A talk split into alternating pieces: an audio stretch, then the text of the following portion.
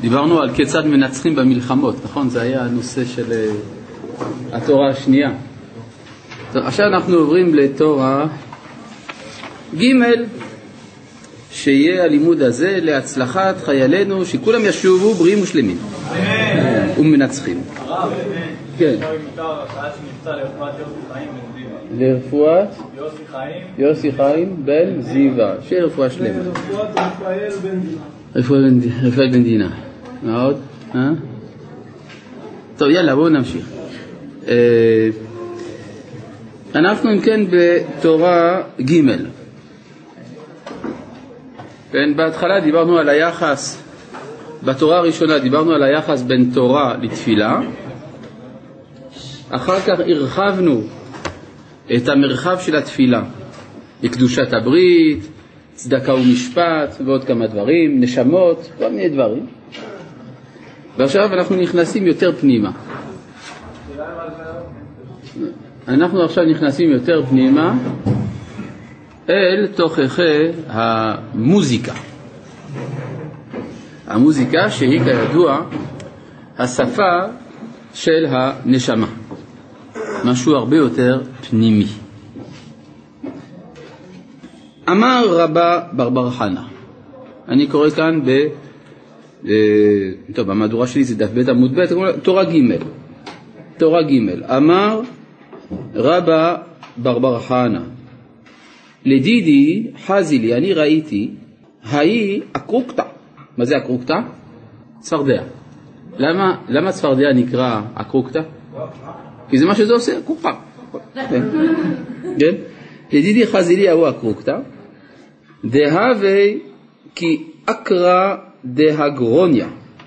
כלומר, הייתה, היה גדול הצפרדע הזה כמו הכרך של הגרוניה. יש מקום בבבל ששמו הגרוניה. והאקרא דהגרוניה, כמה הווה? כמה הגודל של הקרא דהגרוניה? שיטין בתי, שישים בתים. כלומר מקום די גדול, כפר די גדול, והוא רץ צפרדע בגודל של הכפר הזה, שיש בו שישים בתים. עתה תנינה בלעה. בא התנין ובלע אותה, בלע את הצפרדע. זה הרבה, יש אנשים שרגילים לבלוע צפרדעים, אבל זה שתנין בולע צפרדע זה חדש. מה? כתוב תנין, תנין זה נחש. תנין זה נחש.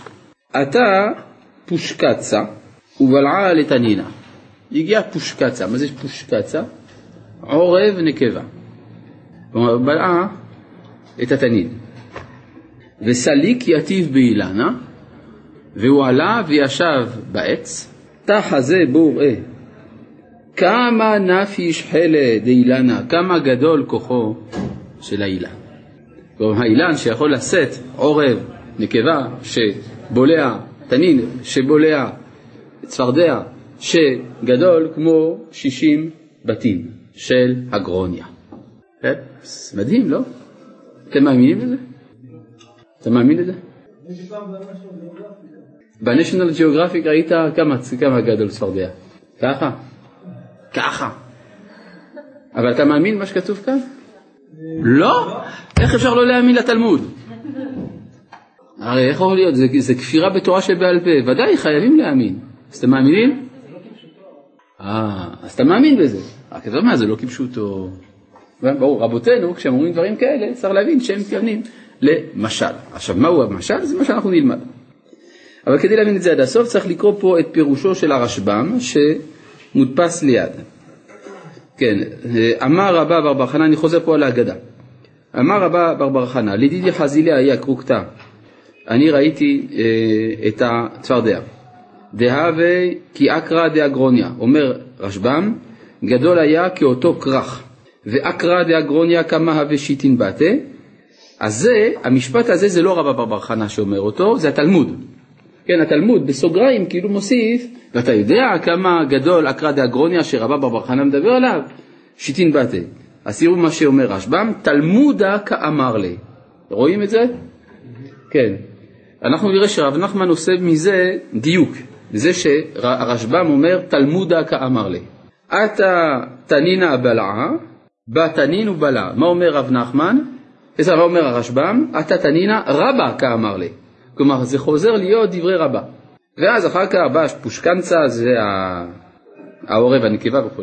אבל שימו לב לדיוק, שיש מקום אחד שרשב"ם אומר, תלמודה כאמר לי, מקום אחר אומר, רבא כאמר לי. טוב, מה אכפת לנו? האם זה כזה חשוב? אנחנו נראה בדברי רב נחמן שיש לזה הרבה מאוד חשיבות. טוב, עכשיו, הנושא שאנחנו נעסוק בו הוא המוזיקה. האם המוזיקה זה דבר שיכול לקבל טומאה? בפשטות לא. בגלל שהמוזיקה היא דבר כל כך עליון, שנובע ממישור של חיים כל כך אדיר, שלא ייתכן שזה יתקלקל בניין, בגלל ענייני העולם הזה. יחד עם זה, מוזיקה בהחלט יכולה לקבל טומאה במישור הנמוך. למשל, בחיי בני אדם, בחיי, יש אנשים שאצלם הם אינם יכולים לשאת תכנים מוזיקליים מסוימים, זה מקלקל להם את הנפש, ולכן הם צריכים להיות זהירים מסוג המוזיקה שהם שומעים. למרות שאין הלכות בזה, כמעט. אסור לשמוע עבוד, מוזיקה של עבודה זרה, זה כן. או שירים שמעוררים יצרו הרע של האדם, יצר הרע באדם. אבל אה, סתם ככה מוזיקה מצד עצמה היא טהורה. אבל כפי שאמרנו, יש מבחינה תרבותית טומאה מוזיקלית. למשל, מזה שנים לא משמיעים במדינת ישראל את היצירות של אותו רשע, וגנר. כן? לא משמיעים. השאלה היא, למה? אז יש אנשים שאומרים, מה הבעיה? הרי זה רק תרבות. מכירים את המילה, את המילה הזאת? זה תרבות. כן, אז אה, מה מתכוונים כשאומרים את המילים האלה? מי שאומר כך סימן שהוא לא מבין מה זה תרבות. כלומר התרבות היא הביטוי היותר פנימי של נפש האדם, ובוודאי שישנם תכנים חיוביים בנפש האדם ותכנים ברבריים פסולים. ודווקא גאונותו של וגנר היא להוציא אל הפועל בצורה מוזיקלית את הצדדים האפלים הנוראים הקשורים לזה. היה למשל יהודי אחד, אה, הרב מרדכי פרום, זכר צדיק לברכה. הרב מרדכי פרום היה החתן של הרב נתן רענן, זכר צדיק לברכה. הרב נתן רענן היה החתן של הרב קוק. אז הרב אה, פרום זה החתן של החתן של הרב קוק. אגב, גם הרב קוק היה חתן, אבל סיפור אחר. של האדרת לא, לא ניכנס עכשיו כעת לנושא. כן, על כל פנים, הרב מרדכי פרום היה תלמיד חכם גדול, ויחד עם זה עם רגישות מוזיקלית מאוד גבוהה, והוא היה במיוחד אוהב ג'אז. אבל פעם, אה, אבל הוא היה גם אה, מסוגל, דרך השמיעה, לזהות את מהות הנפש של המוזיקאי שכתב את המוזיקה הזאת. פעם מישהו השמיע לו את אה, וגנר, אז הוא הזדעזע עד עמקי נשמתו, הוא אמר, זה רוצח שכתב את זה. כן, הוא הרגיש במוזיקה, הוא לא ידע את מי משמיעים לו, אבל הוא שמע את זה, הוא אמר, זה רוצח. ביקש מיד להפסיק. כן, כלומר, מי שיודע תרבות ומוזיקה מה הם, לא יכול להיות אדיש לאופי המוזיקה הנשמע. כן, אה, חוץ, ואין פלא שאדם שפל כמו אה, דניאל ברנבאום, כן, עושה את הכל כדי להשמיע את המוזיקה של וגנר כשהוא בעצמו הפך להיות שונא של מדינת ישראל. יש כנראה איזשהו קשר בין הדברים. אי אפשר לנתק, למרות כל הניסיונות. אז היום אני שומע, לפעמים בכלי התקשורת אומרים, תשמע, באמת לא צריך להשמיע את וגנר ברדיו, כי צריך להתחשב ברגשות של פליטי השואה. עוד מעט נוכל. הם כבר כל כך זקנים, תחכה עוד כמה שנים, אמנם זה לא מוצדק, זה סתם רגישות שלו במקומה, אבל עוד מעט הם ימותו, אז חכה קצת. כן? זה כאילו שזה רק בגלל שיש אנשים שהם חלשי אופי, שזה לא בסדר להשמיע את זה. כן? אבל האמירה הזאת היא מורה על חוסר הבנה מהותית בעניינה של התרבות, ובמיוחד של החלק היותר עליון שלה, שזה המוזיקה. לכל דבר יש מנגינה משלו, גם רב נחמן אומר את זה בהמשך, שלכל דבר יש ניגון. למשל, מובא בתלמוד על אלישע בן אבויה. אלישע בן אבויה היה תנא, מגדולי התנאים, שנהיה אפיקורוס. טוב, הסיפור שלו הוא סיפור ארוך, עצוב וטראומטי. רואים שאצל חז"ל המעבר, הבגידה, אפשר לומר, של אה, של אלישע בן אבויה, עד כדי כך שקראו לו אחר, והמעבר שלו לצד הרומי במרד בר כוכבא, הדבר הזה גרם לזעזוע עמוק בנפש של החוג של התנאים שהיו מסביבו. והתלמוד במספר מקומות מסביר מה קרה לו, לאותו אלישע בן אבויה. כלומר, יש כמה סוגיות בתלמוד, במקומות מפוזרים, שדנים במה שהתרחש בנפש של אלישע בן אבויה עד כדי שהוא נהיה שונא ישראל. באחת הסוגיות נאמר אחר, כלומר אלישע בן אבויה, לא פסק זמר יווני מפיו. מה זה אומר? וכי זמר יווני זה דבר רע? מיקיס גבריאליס ואריקנשניטיס כותבים שירימוס ומנגדים בתקליטימוס? הרי זה יפה מאוד, לא? השיר היווני. אלא שאצלו זה לא פסק. כלומר, האווירה התרבותית, עולם המושגים שבתוכם נקלטו הידיעות אצל אלישע בן אבויה, היה עולם המושגים היווני. לכן לא הייתה אפשרות שבבוא הזמן הוא לא יעבור לצד ההוא, כי שם הוא הרגיש בן בית. הוא היה שייך ליווניות. עד כאן ברור? עכשיו, אם זה כך, אה, יש לכאורה סכנה בשמיעת המוזיקה, כן? זה צריך לדעת ממי שומעים. וזה נורא, כי אם אי אפשר לשמוע כל מוזיקה, אז אנחנו נפסיד אוצרות אדירים של רוח, של התרוממות, של עדינות, של תפיסה. כלומר, אם אדם יודע לנגן כראוי, הוא גם יודע את הטון של הדברים, הוא גם יודע איך לכוון אותם. למשל, יש מוזיקה של בית המדרש, יש מוזיקה של האוניברסיטה, יש מוזיקה של הג'ונגל, כל דבר יש לו מוזיקה משלו. ואז השאלה היא איך אני יכול בבת אחת לשמור על הקדושה הפנימית שלי, ויחד עם זה להיות שייך אל הכל. זהו הנושא שעוסק בו רב נחמן כאן.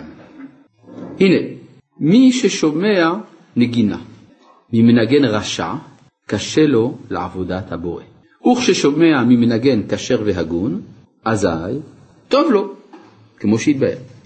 כי הנה כל הנגינה נמשכת מן הציפורים, כי לאיתה במדרש, מפני מה מצורע טהרתו תלויה בשתי ציפורים חיות טהורות, יבוא קלניה ויכפר על קלניה, כי נלקה מחמת קולו שדיבר לשון הרע. לכן יבוא קלניה ויכפר על קלניה. אה, מי שאל? אתה ואתה. האחרים לא שאלו, סימן שהם יודעים מה זה, תשאלו אותם. הם הספיקו לשאול לפני. אה, קלניה הכוונה קולני, מי שמשמיע קול. הרי למה אדם מצטרע? בגלל שהוא השתמש בדיבור שלו לא במקום הראוי. היה מצורע על זה שהוא מוציא רע, כלומר הוא מדבר לשון הרע, ולכן הפטפוט, כן, מפטפט, אז יבוא המפטפט, דהיינו הציפור, שכל הזמן משורר, ויכפר על קלניה, כלומר על הדיבור הזה. כן, אחרי שאדם חוזר בתשובה, אז הוא מטהר מצרעתו, ואז מביאים שתי ציפורים חיות טהורות. יוצא לפי זה שהאינטואיציה של המוזיקה באה בעולם מכוח הציפור. אז זה בא משתי ציפורים. וכתוב בזוהר שהשתי ציפורים הנ"ל יונקים מאתר דנביאים ינקין. לכן נקרא המנגן חזן מלשון חזון. כלומר, הציפורים יונקים ממקור ההשראה של הנביאים. הנביאים יונקים לפי חכמי הקבלה משתי ספירות הנקראות נצח והוד, כלומר מן ההרמוניה הקוסמית. מי שרגיש לאותה הרמוניה קוסמית, הוא יודע גם לנגן. אז הציפורים שבאות לטהר את המצורע, אף הן יונקות מאותה אה, הרמוניה קוסמית, כלומר הן יונקים מהמקום שממנו הנביאים יונקים. לכן אסור לנגן היום, כי אין לנו נביאים. זה נכון, זה הולך בכיוון הזה. מאז שחרב בית המקדש, איך אתה יכול לנגן? הרי אין יותר מנגינה טהורה בעולם, מקור, מקור המוזיקה נדם, כן? טוב. ולכן מי שכן שר נקרא חזן, כי הוא קצת נביא. הנביאים נקראים בעלי חזון. אז חזן, חזון, דומה. כן, בבקשה. מה זה כאילו? כן. אתה שואל ככה, מה זה הציפורים האלה? בפרשת, סליחה, בפרשת מצורע יש uh, תיאור של מה שעושים כשאדם שהיה uh, מנודה מחוץ למחנה בגלל צרעתו נרפא מן הצרעת. אז אה, לא מכניסים אותו ישר למחנה, יש תהליך של התארות. תהליך ההתארות הוא שעל ידי הכהן לוקח שתי ציפורות, שתי ציפורים, חיות טהורות, והוא שוחט אחת על המים החיים, והוא אה, לוקח את הציפור החיה וטובל אותה בדם הציפור השחוטה ומשלח אותה על פני השדה, ואחר כך הוא לוקח עץ אזוב ושנית תולעת, ועל ידי זה הוא מזה על, המת, על, על המצורע לשעבר, ואז הוא מחזיר אותו אל המחנה. בסדר? זה הסיפור, זה שני הציפורים. עכשיו, מה הקשר, מה זה הציפורים האלה? כיוון שהם בעלי קול והצהרת באה בגלל שאדם משתמש בקול שלו לא כראוי, אז זה מכפר על זה. עכשיו, מה זה הציפורים האלה? הציפורים האלה הם, הם מין השתקפות של הציפורים בה"א הידיעה. כלומר, הציפורים הגדולות, מה זה הציפורים של הגדול, הגדולות? בעצם זה מקור ההשראה של הנביאים. מאיפה הנביאים לוקחים השראה? תלמידי חכמים, מאיפה הם לוקחים השראה? אנחנו יודעים, מאיפה? בית המדרש הם לומדים תורה. אבל אצל הנביאים יש דברים אחרים לגמרי. כן, הנביאים הם מתנהגים כמו נוער, נוער הגבעות. כן, הם הולכים לוודיקלט, הם הולכים לכל מיני מקומות, כן, הם מתחברים עם ההרמוניה הקוסמית. אז הם יונקים מן הציפורים החיות האלה. עד כאן מובן? לגבי השאלה הראשונה? בסדר. לגבי השאלה השנייה, האם, מה זה הסיפור הזה שאסור לנגן? ודאי, אסור לנגן. מאז שחרב בית המקדש, אז אה, גזרו חכמים, אפילו לפני החורבן, הרגישו שהחורבן קרב, גזרו על האירוס. האירוס זה סוג של כלי שהיו משתמשים בו, בכלל גזרו על כל המוזיקה ואפילו על שירה בציבור אסור, חוץ מאשר דברי קודש בחתונות, אה, שירה של מצווה וכדומה, אז אסור לנגן. התוספות אומרים שכל האיסור זה רק על היין, רק עם כוס יין, אבל אם בלי כוס יין מותר. אז מכאן כל ההיתרים שהמציאו שמותר לשמוע רדיו ושמותר לשמוע מוזיקה ושמותר לנגן, ללכת לקונצרט, כל זה לפי דת התוספות. דת הרמב"ם שכל זה אסור, וכך פוסק גם מרן השולחן ערוך, הוא פוסק את דת הרמב"ם, שמאז שחרב בית המקדש אסור לנגן. אה, אפשר לחיות ככה, אבל עובדה, ככה, ככה הוא פוסק. טוב, אה, צריך להבין מה, מה זה אומר, מבחינה הלכתית מוצאים מיליון היתרים רק מתחת לאדמה רק כדי לאפשר את זה. אבל צריך לדעת שיש איזה בעיה במוזיקה בימינו, לא בגלל שהמוזיקה היא רעה, אלא דווקא מפני מעלתה. כיוון שאנו עם באבלות, כיוון שבית המקדש חרב, יש לנו בעיה. ולכן לפחות הצליחו הפוסקים איכשהו להכניס את זה לספירת העומר ולבין המצרים שלא לשמוע מוזיקה. כן.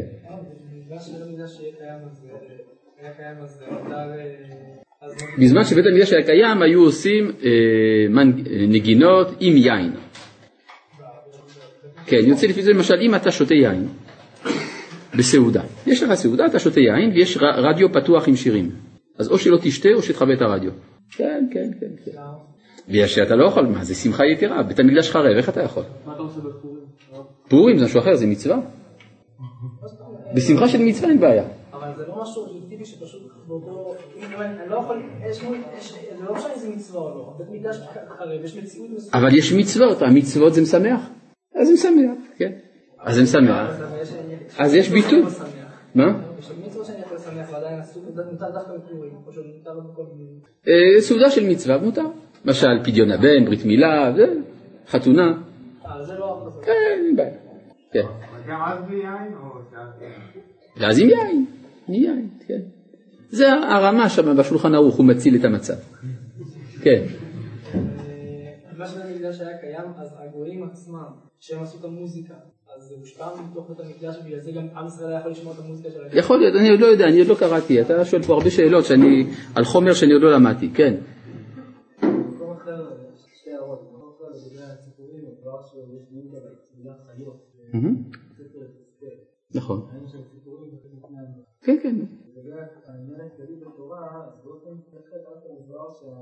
תיקון ה... מוסבר. כן, אנחנו מנסים להבין פשט דברים, אנחנו, תראה, אנחנו מאוד. אנחנו ממש מצומצמים, צרי אופקים ביותר. אנחנו, מה, אנחנו, מה כתוב, אנחנו להבין. אנו לא ל- ל- ללמוד, ללמוד אח- אחר מקום, לא. טוב. כן. אתה כבר מתחיל לשאול שאלות בהלכה. אנחנו עכשיו לא לומדים הלכה, אנחנו עכשיו לומדים רב נחמן. טוב, אז יוצא לפי זה שהמוזיקה היא שייכת לעולמה של הנבואה, לעולם של ההתגלות, ואותו עולם של התגלות נעלם מאיתנו. אז אה, כן, לכ- לכך נקרא מנגן חזן, מלשון חזון. היה מעניין, אה, מאיפה התפתחה המוזיקה? למשל, המוזיקה החדשה היא המשך של התפתחות של כמה מאות שנים, מהמוזיקה הקלאסית עד היצירות המוזיקליות של העידן המודרני, נכון? אבל המוזיקה הקלאסית, מאיפה היא באה? זה מתחיל מתי בערך? מה פתאום? מהמאה ה-15-16. הקלאסית, כן, מוזיקה קלאסית, מאיפה זה בא? בטהובן זה כבר שלב מתקדם, אבל מהשלבים הראשונים. כן, מאה ה-15-16. מה היה לפני זה? לפני, מה? במאה ה-15 היה בית המקדש? הייתה שירה עממית, כמה טרובדורים, כלומר המוזיקה לא הייתה מפותחת בימי הביניים. המקום היחיד שבו הייתה קצת התפתחות מוזיקלית זה השירה הפוליפונית בכנסיות. אבל בשאר העולם, מחוץ לכנסייה, המוזיקה הייתה זולה מאוד. וסתם מוזיקה הייתה משמשת ליצר הרע, לאגבים ודברים כאלה. לכן יש תשובה חריפה מאוד של הרמב"ם נגד שמיעת המוזיקה הערבית, כי היא הייתה כל כולה בשביל יצר הרע. כן, צריך להבין, זו המשמעות של הדברים האלה. זה היה קלות ראש. אבל בימי קדם, המוזיקה הייתה גדולה. אומר לנו רבי יהודה הלוי בספר הכוזרי, יש פה כוזרי? אין פה כוזרי. מה נעשה? מכון ניר בלי כוזרי? הכיצד? מה, אין פה משהו? איכשהו. פה. אה, יעבדוך עמי. זה למכירה, כמה זה עולה? כמה הוא עולה שם? 25 שקל? אה, 75 שקל. הנה, 75 שקל, מי שרוצה. ולמה אני עושה את זה? כדי שיהיה הצדקה, כן? אני כתוב כאן 75. כן, אז מי שרוצה ב-75 שקלים בלבד, ספר הכוזרי של מהדורת אבן שמואל, אולי מחר לא יהיה, תקנו כבר היום. טוב, תודה. אז אה, במאמר אה, שלי, מאמר שני, בפסקה ס"ד, אשר לחוכמת הנגינה, צייר לך אומה המחשיבה את הניגונים ומטילה את זמרתם על החשובים באנשיה הם בני לוי, העוסקים בנגינה כבמלאכת הקודש בבית הקדוש במועדים המקודשים. הרי שבט לוי היו עשרות אלפי לוויים שעסקו כל ימיהם בדבר אחד, במוזיקה. כן? כלומר שנים הבן לוי היה לומד לנגן על כלי. והאנשים אלה חופשיים מעול הפרנסה, כן? הרי הם אוכלים תרומות ומעשרות, אז אה, אין להם בעיה. בהיותם נהנים מן המעשרות ואין להם עסק כי אם בנגינה. והאומנות הזאת החשובה מצד עצמה אצל כל בני אדם בכלל נכבדת אז, בייחוד בעיני כל בני האומה אצילת היחס וזכת התבונה. ובראש העוסקים בה דוד ושמואל, הנביאים והמלך. מה דעתך איפה? האם היו יודעים את הנגינה ידיעה יסודית? אם אין. אמר הכוזרי, אין ספק, כי במקום הקדוש ההוא הגיעה האומנות הזאת לשלמות ולשכלול, ושם עוררה את הנפשות, כאשר ייאמר עליה כי היא מעתיקה את הנפש ממידה אל הופכה. אולם אין לדמות מידת חשיבותה היום למדרגתה אז, כי פחת ערכה. כן, הוא מדבר מתי? בימי הביניים. כן, כשרבי יהודה לוי כותב את ספר הכוזרי, זה אמצע חשקת ימי הביניים. כי פחת ערכה, ואין עוסקים בה כיום, כי אם משרתים וקלי דעת. אכן ירוד ירדה, החבר, על אף אצילותה, כאשר ירדתם אתם, חרף אצילותכם. כלומר, אה, יש למוזיקה היסטוריה. בימי דוד ושלמה המוזיקה נמצאת בשיא מעלתה. מאז החורבן המוזיקה ירוד ירדה מאוד, ויש רק כמה משרתים קלי דעת שעוסקים בה. זה מה שנשאר.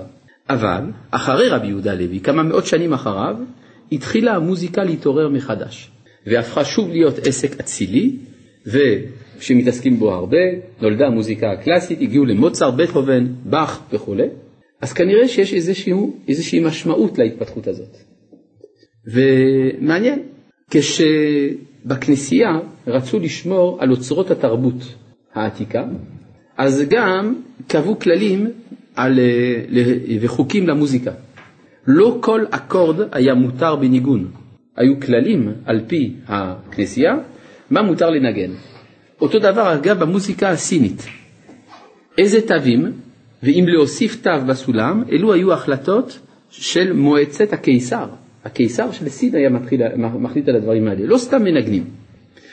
גם אפלטון בספר החוקים אומר שיש יש מנגינות שאסור להשמיע לצעירים, ושדווקא מועצה של זקנים יחליטו איזה מנגינות מותרות ברפובליקה. כן? כלומר, הבינו את החשיבות של הדברים האלה. ומעניין, מאיפה האפיפיורים לקחו את המוזיקה הכנסייתית.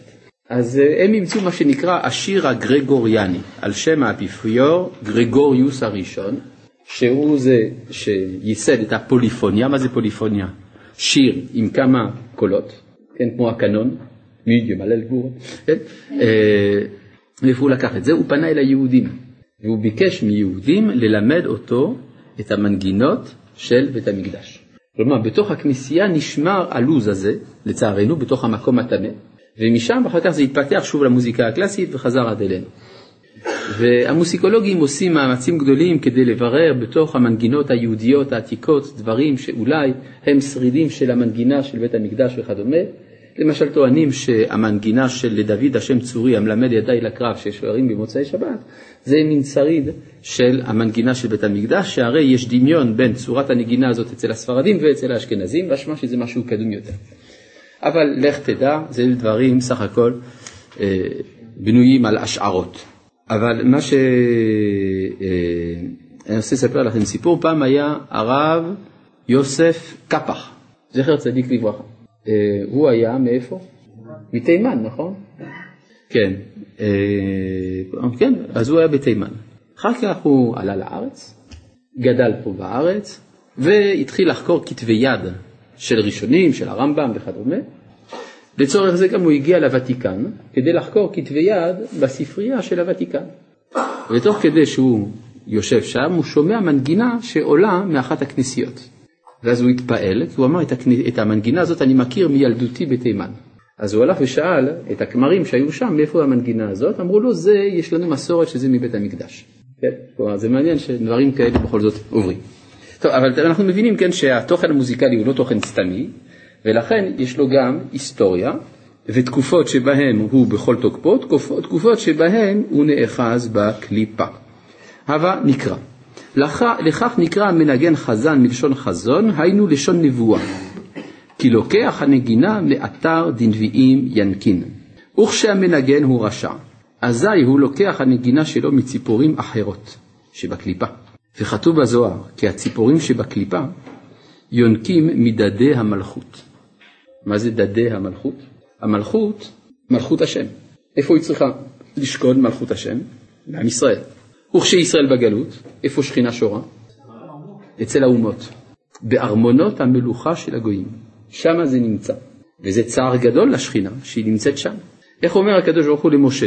ויאמר השם אל משה, בוא אל פרעה. אז איפה הקדוש ברוך הוא היה? אצל פרעה. כי אם לא, אז אם הוא היה אצל משה, הוא היה אומר לו, לך. אבל הוא אומר לו, בוא אל פרעה, סימן שהקדוש ברוך הוא נמצא אצל פרעה. אומר הזוהר, באותה שעה נתיירא משה. הוא פחד מאוד, הוא פחד מפני הכוח האלוהי שנמצא שם.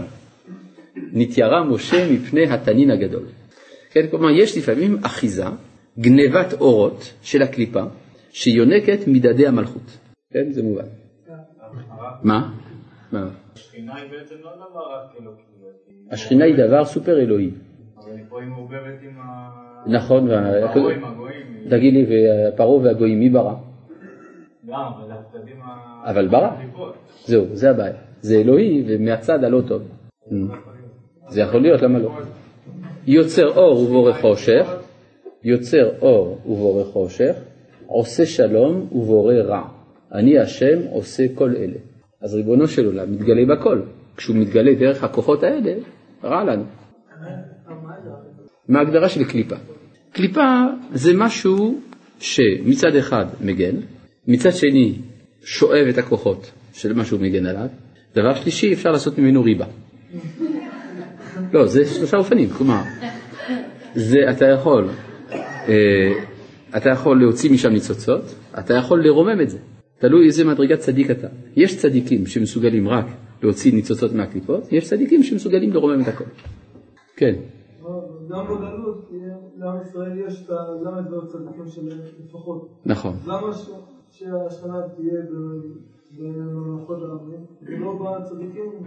השכינה נמצאת ב-36 צדיקים, אתה צודק. אבל לא רק, אבל בגלות, אה, הגויים גם יש להם מה לומר, אין מה לעשות. טוב, וחד, מה? עכשיו שחזרה שכינה לציון, היא עוד לא חזרה לגמרי, היא בשלבים. זה משהו מודולרי, השכינה בציון. כן, לאט לאט. יש יותר שכינה מאשר פעם. קמה מדינת ישראל, חתיכת שכינה רצינית בה. אחר כך עוד אה, מלחמת ששת הימים, עוד יותר. אוסלו, ירד.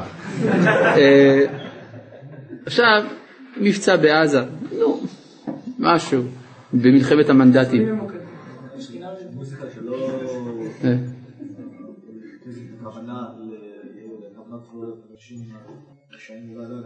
בוא נבדוק, בוא, אנחנו לומדים פה את הנושא, בסדר?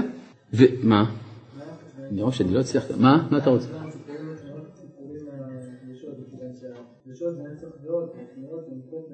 נו. אני לא יודע, אתה משתמש במונחים שאני לא מבין אותם. טוב. וחד התפליג לליה כשמגיע חצות לילה, כדין אז כרוזה כריז, כציפורים האחוזות בפח, כהם יוקשים בני אדם. כלומר, יש צער גדול בחצות לילה, מי שמרגיש, מי שרגיש לדברים האלה, בשעת חצות לילה מרגיש את החיסרון האדיר של גלות השכינה, ולכן הוא בוכה. היה יהודי אחד פעם רצה לראות איך הרב קוק אומר תיקון חצות. הרב קוק איפה היה אומר תיקון חצות? בחדר שלו בישיבה הישנה ברחוב הרב קוק. והוא היה מסתתר שם, סוגר את הדלת, ואומר תיקון חצות. היה יהודי אחד רצה לראות מה זה תיקון חצות, היה סקרן, רצה לראות מה זה תיקון חצות של הרב קוק. הצליח להתגנב לחדר, חיכה מתחת למיטה עד שהרב קוק יגיע. הרב קוק הגיע בחצות לילה, אה, והתיישב על הרצפה, והתחיל לבכות ולצעוק כל כך, שהיהודי הזה כל כך נבהל שהוא ברח מהחדר. כן, מה אתה אומר? אה? רוצה להגיד משהו? כן. למה בחצות? כי חצות זה נקודת השבירה. זה, ה, זה הסוף של הלילה. הלילה הולך ומעמיק עד חצות. מחצות ואילך יש איזו התהפכות במציאות. העולם מתקרב אל האור. ולכן הכאב על זה שהאור עוד לא הגיע גדול יותר. בסדר? והתיקון הוא, אז עכשיו מה עושים? מה התיקון? הוא שיוכל לשמוע נגינה מכל אדם. כן, יכול היה להיות, הייתה יכולה להיות המסקנה של רב נחמן, טוב, אז תשמע נגינות רק מאדם כשר, אבל אז יש הפסד גדול. האם יש איזה פטנט, איזשהו פתרון כדי לשמוע מנגינה מכולם? התיקון הוא שיוכל לשמוע נגינה מכל אדם הוא על ידי שילמד בלילה תורה שבעל פה, היינו גמרא שהיא בחינת לילה. אז אם אתה לומד גמרא בלילה, אתה יכול לשמוע כל מוזיקה. אתה לא לומד גמרא בלילה, אתה לא יכול. זה באמת משכנע מאוד, נכון? אם אני לומד גמרא בצהריים ותנ"ך בלילה, מה יש? מה קרה? כן? יש כאן משהו שמסתתר פה. מה זה הגמרא? זה ההיגיון היהודי אחרי הנבואה.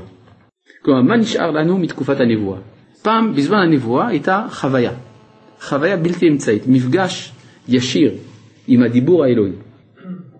וכדי להיפגש עם הדיבור הזה, היה צורך בהתעוררות תרבותית, מוזיקלית, רחבה. איך אומר הרמב"ם? הנביאים, לפניהם תוף וחליל וכינור. כן? אתה מחפש איפה הנביאים, אין בעיה, איפה שאתה שומע מוזיקה, שם מתנבאים. כן? אין בעיה.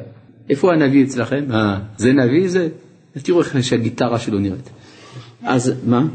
אז, אה, אבל מאז שחרב בית המקדש, בטלה הנבואה, אז נשאר בידינו השכל. אבל השכל שלנו הוא קצת שונה מהשכל של אומות העולם. הוא שכל הנסמך על הנבואה. אבל זה צורת הקיום האפשרית בזמן הגלות. איפה זה בא לידי ביטוי השכל היהודי הזה? זה בא לידי ביטוי בתלמוד. לכן בתלמוד, לכן דווקא בלילה, שהוא מכוון כנגד הגלות, אנחנו עסוקים בחוכמה התלמודית. ואז היא נותנת לנו מגע עם התרבות העולמית ללא סכנה. לכן מי שלומד תלמוד בלילה, הוא, איך שאומר, הוא בטון הנכון של תקופת הגלות. ולכן הוא יכול לשמוע את המנגינות מכל הכיוונים וזה לא פוגע בו. יש חיסון, כן. כל הסדר מוקצה שה- שה- בגלל של המוזיקה, אולי איך זה בא לידי ביטוי, כאילו מה קורה? טוב, אז חזרנו מה- למצב שהמוזיקה דורשת את הקדושה וזה, מה קורה בפועל? מתחילים אה, להרגיש דברים, מה... לא, המוזיקה הזאת אינה מטמאת. האם מרגישים דברים? אני לא יודע. אבל המוזיקה הזאת אינה מטמאה יותר. בגלל שיש הגנה. כלומר, מי שיש לו הגנת השכל, אז כל הקליפות הנאחזים ברגש המוזיקלי, הקליפות האלה לא נוגעות בו. בזמן הזה הבן אדם שישמע מוזיקה בגלל תורה, שזה כמו שהוא לומד תורה. לא, זה לא, שני דברים שונים. לימוד זה לימוד, שמיעת מוזיקה זה שמיעת מוזיקה, אתה לא יכול לערבב. אבל אני אומר, השאלה היא האם יש סכנה במנגינות מאדם שאיננו כשר, אם אתה לומד גמרא בלילה, אין סכנה. זה מה שהוא אומר. כן. לילה זה כוונה גלות, לא לילה, לילה זמן. שאלה שנייה, הרב אמר שהגמרא, זאת אומרת, התורה שבעל לילה זה לילה. לילה זה לילה. רק שהלילה הוא המצב, כלומר כשאני בלילה אני במצב של הגלות באופן כללי. כלומר בלילה אני חש את הגלות יותר מאשר ביום. כי ביום יש אור, בלילה יש, יש חושך. ולכן אני חש יותר את החושך הכללי שיש במציאות, שזה הגלות. כן, שאלה שנייה אמרת? שאלה שנייה, הרב אמר שהגמרא, התורה שבעל פה, זה כן. התמודדות עם העולם הבית הנבואי, אחרי הנבואה. מהמם. והשאלה היא, למשל, שהרב, התורה שבעל פה היא נבואה מלכתחילה. ניתנה למשה. האם זו נבואה של התורה שבעל פה היא נבואה, ודאי. אבל התלמוד הוא לא נבואה.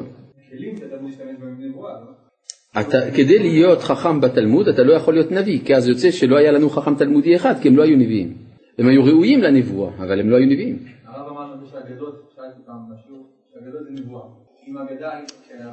האגדות, אני אמרתי בשיעור, לא שזה נבואה, אלא שזה שריד הנבואה אצל הראויים לנבואה בתקופה שאין נבואה. הבנת? כן. אישה, איפה, איפה האישה בכל זה? אישה לא לומדת תלמוד. אז היא לא יכולה לשמוע מוזיקה מכל אחד. אם היא לא לומדת תלמוד. מה? ואם היא לומדת, אז זה בסדר, אז היא יכולה לשמוע מנגינה מכל אדם. מה? אז תעשה מה שהיא רוצה, או שהיא לומדת או שהיא לא לומדת, מה אני... אה? אה? לא שומע- שתיהן, מה? מה זה לא התפקיד שלה? אז שבעלה ילמד תלמוד בלילה, ואז היא תוכל לשמוע מנגינה מכל אחד. לא, זה נכון מה שאני אומר. זאת אומרת ש... למה זה מצחיק אתכם? התורה, מאיפה אישה קולטת תורה? הרי היא לא מחויבת. היא קולטת את זה דרך בעלה. לא שיש לה איסור, היא יכולה ללמוד אם היא רוצה. מה? לא, לא הבעל ינגן, היא עכשיו יכולה לשמוע מוזיקה מגוי אפילו, לא מפריע. כיוון שבעלה לומד גמרא, אז היא יכולה זה אנשים שונים? אי אפשר כאילו, זה אנשים... שונים? מה, איש ואישה זה נפשות שונות? נפשות שונות. לא. היא עכשיו בכלל מטפלת בילדים, הוא בכלל לומד גמרא, היא בכלל אפילו לא ידעה שהוא לומד גמרא, מה הקשר בכלל לאנשים שפשוט תפקיד... אה, זה קשר של בין איש ואישה, אתה יודע מה זה איש ואישה? זה אותה נפש. למה זה אותה נפש? זה התחברות של שתי הנפשות זו לזו, אני אסביר לך. למשל, בתוך הנפש שלי יש לי כוחות דמיון, רגש, שכל, אה, הרבה דברים יש בתוכי. אבל כל אלה הם אישיות אחת, כי זה הכל מיוחס לאותה אישיות. כשמתחתנים, בעצם יש הכפלה של הכוחות. יש לו עכשיו שני רגשות, שני דמיונות, שני שכלים, בסדר? כן, אבל... שני גופים. אבל זה מין פעולה מיסטית כזאת שעכשיו אני לומד, היא בכלל לא דווקא אני לומד בכלל. למה זה מיסטי? הקשר, לא, לא, סליחה, הקשר בין המחשבות הוא לא קשר מיסטי, הוא קשר עובדתי.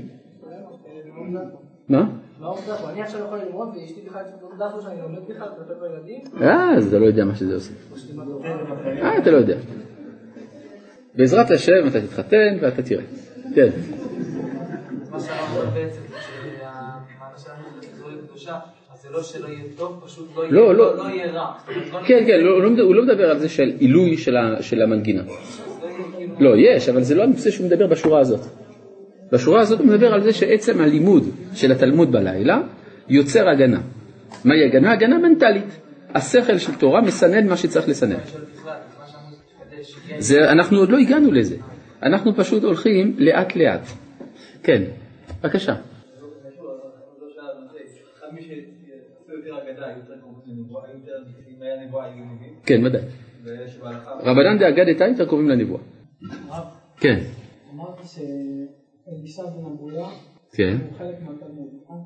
אמרתי שהוא היה בין התנאים בהתחלה, כן. הוא. חלק מהתלמוד, אבל הוא כן הידרדר, הוא עבר נכון. שהוא... כנראה שהוא לא למד תלמוד בלילה. כן, מה אני אעשה? טוב. עכשיו, והתיקון הוא שיוכל לשמוע נגינה מכל אדם הוא על ידי שילמד בלילה תורה שבעל פה, היינו גמרא שהיא בחינת לילה, כדאיתא במדרש. כשהיה משה בהר ארבעים יום וארבעים לילה, לא היה יודע מתי יום ומתי לילה, רק על ידי זה, כשהיה לומד תורה שבכתב, היה יודע שהוא יום, וכשלמד תורה שבעל פה, היה יודע שהוא לילה. נמצא שהתורה שבעל פה הוא בחינת לילה.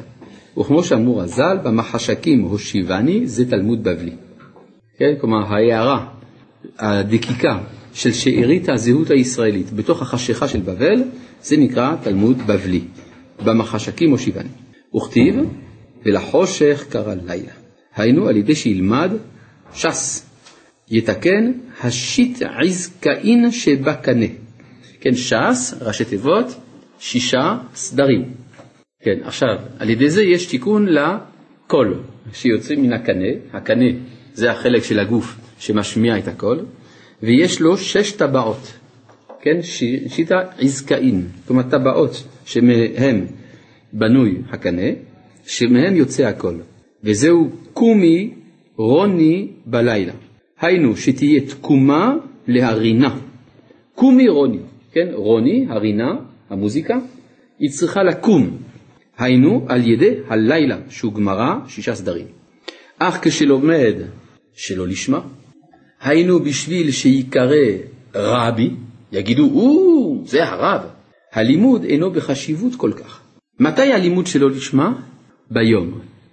בלילה זה לימוד לשמה. למה? כי זה לא השעות של הכולל, אז זה לימוד לשמה. לכן הוא שלומד בלילה, חוש של חסד נמשך עליו, ומגין עליו שלא יזיק לו המחשבה הנ"ל. כן.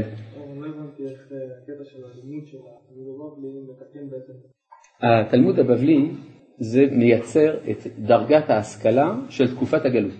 כלומר שהתקופה שבה המנגינה איננה שלנו. אבל יוצא לפי זה שיש ניצוצות של קדושה מעורבים בקליפות בתוך המנגינה של הגויים. איך אני יכול להתחבר לזה בלי להתקלקל? אני צריך לשמור על הזהות שלי. איך אני שומר על הזהות שלי? התלמוד. לא, אבל זה מאפשר לי להיפגש עם המנגינות של הגויים, ואז אני יכול גם להעלות אותם. הרי למשל החסידים היו עושים את זה הרבה, היו שומעים מנגינות של גויים ועושים מזה ניגונים. כן, יש למשל מרש נפוליאון שבא מחסידי חב"ד. מה זה מרש נפוליאון? הם שמעו את החיילים של נפוליאון כשהם כבשו, כשהחיילים כבשו את ליטא ואת רוסיה, והחסידים שמעו את המנגינות. ומזה נעשה המרש המפורסם, מרש נפוליאון, ששרים אצל חסידי חב"ד. פעם ראשונה שאני שמעתי את המנגינה הזאת, אמרתי לעצמי, עוד מעט הם יצעקו, יחי הקיסר, כי אני הכרתי את זה מצרפת. כן? אבל הם- הם ידעו לשנות את ה- את אותה ניגון. אני לא יודע אם ידעו לשנות, דווקא לא שינו. למשל, אה, פעם הרבי מלובביץ', זכר צדיק לברכה, הוא אה, עמד בפני אלפי חסידים ושר יחד איתם האדרת והאמונה במנגינה של המרסייז. דהיינו שיר, השיר הלאומי, ההמנון הלאומי של צרפת. ובאותו לילה מת נשיא צרפת פומפידו. זה אומר משהו, הוא לקח משם את הכוח. כן? טוב. ואיתה, מה? רגע, כן.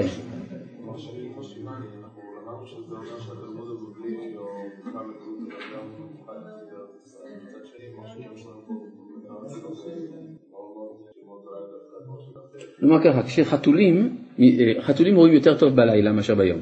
יש להם עיניים מיוחדות. גם כשאדם יושב הרבה זמן בחושך, הוא מפתח כישרון ראייה שאין לו ביום. וזה מה שעושה התלמוד הבבלי. אתם, בגלל שאנחנו נתונים בחשיכה צריך מאמצים יותר גדולים מבחינה אינטלקטואלית, ואז מתחדד השכל. כן.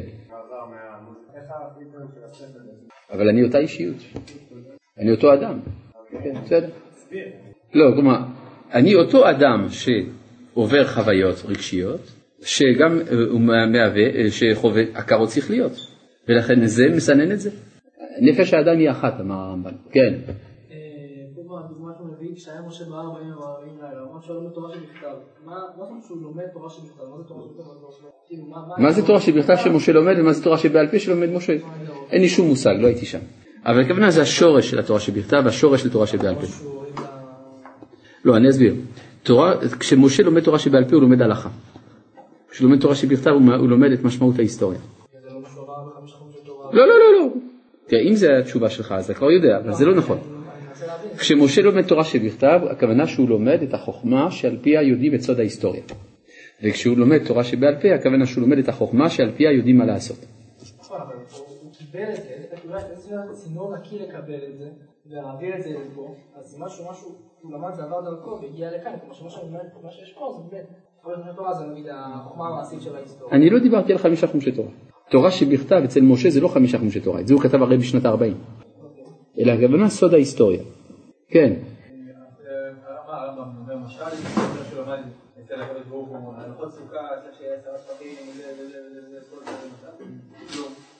אתה דן עכשיו בשאלה אחרת, מה מהות תורה שבעל פה? ובהקדמת הרמב"ם למשנה. אבל זה לא הנושא שלנו. אז אני לא יכול. טוב, הלאה. ואיתה בכתבי האריזל, כלומר יש בכתבי האריזל, כי ציפורים שבקליפה הם מוחים שבמל, מוחין שבמלכות דקליפה. כלומר, החוכמה שיש שם, כלומר אצל הגויים, יש חוכמה גדולה, חוכמה התרבותית שלהם. זה בא להם מהציפורים האלה. והשתי ציפורים חיות טהורות הם בניין המלכות לקדושה. לפיכך נשתבח דוד לפני שאול ויודע נגן. כן? חז"ל אמרו, מה זה יודע נגן? שיודע לשאול. כן, בלימוד, הוא טוב בלימוד. אבל בתנ"ך כתוב יודע נגן. טוב, זה אותו הדבר. מה שהיה נגינה בימי דוד, הופך בבית המדרש של האמוראים לשאלות בהלכה.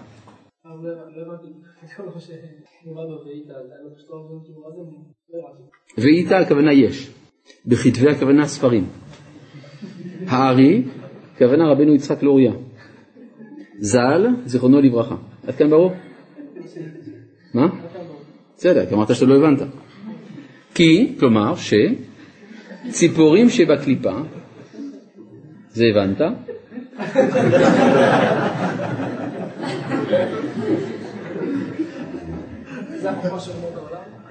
החוכמה של שבקליפה זה ההשראה המוזיקלית שלהם.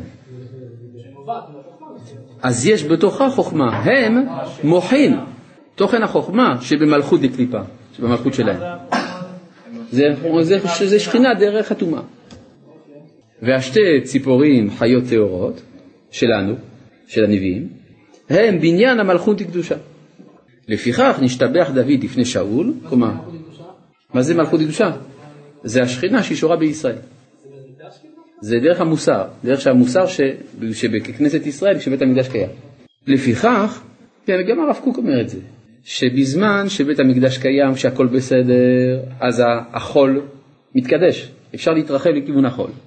בזמן שהגלות גוברת, אנחנו צריכים להצטמצם, כן? אי אפשר, אה, אנחנו לא יכולים להתפשט את כל מרחבי החיים. כן, כן, בדיוק. ולפיכך נשתבח דוד לפני שאול, ויודע נגן. השבח של דוד, כשהוא בעצם מופיע לראשונה בתור האלטרנטיבה למלכות שלו, זה היה שהוא יודע לנגן. כך אמר דואג, כן, דואג האדומי אמר את זה, כך אומרת הגמרא, אמר על, ד, על דוד יודע נגן כדי ששאול יקנא בו.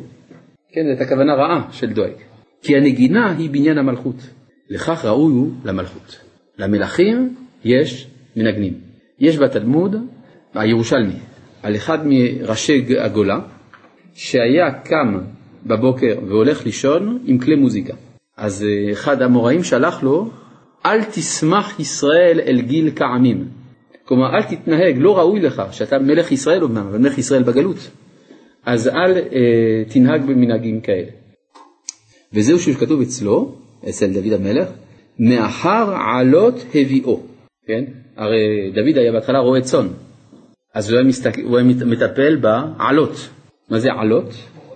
לא, עלות זה בהמות שמניקות, מלשון עולל. יש להם איזה, איזה יצור קטן שיק, זה עושה ב... שכ... שכרוך אחריהם. זה נקרא עלות. אז דוד היה עסוק עם העלות, והקדוש ברוך הוא הביא אותו, מאחר עלות הביאו, כן? כלומר, הוא הביא אותו כדי למשול בישראל עמו. אז מאחר הלא תביאו, היינו מאחר המניקות, היינו נצר ועוד, כי הם מניקים לנביאים והם בניין המלכות. וכל זה, כל מה שלמדנו עד עכשיו, מבורר בהגדה של רבה בר בר חנה, שהתחלנו לקרוא בתחילת השיעור, ושאנחנו בעזרת השם נבאר בשבוע הבא, אמן כן יהי רצון.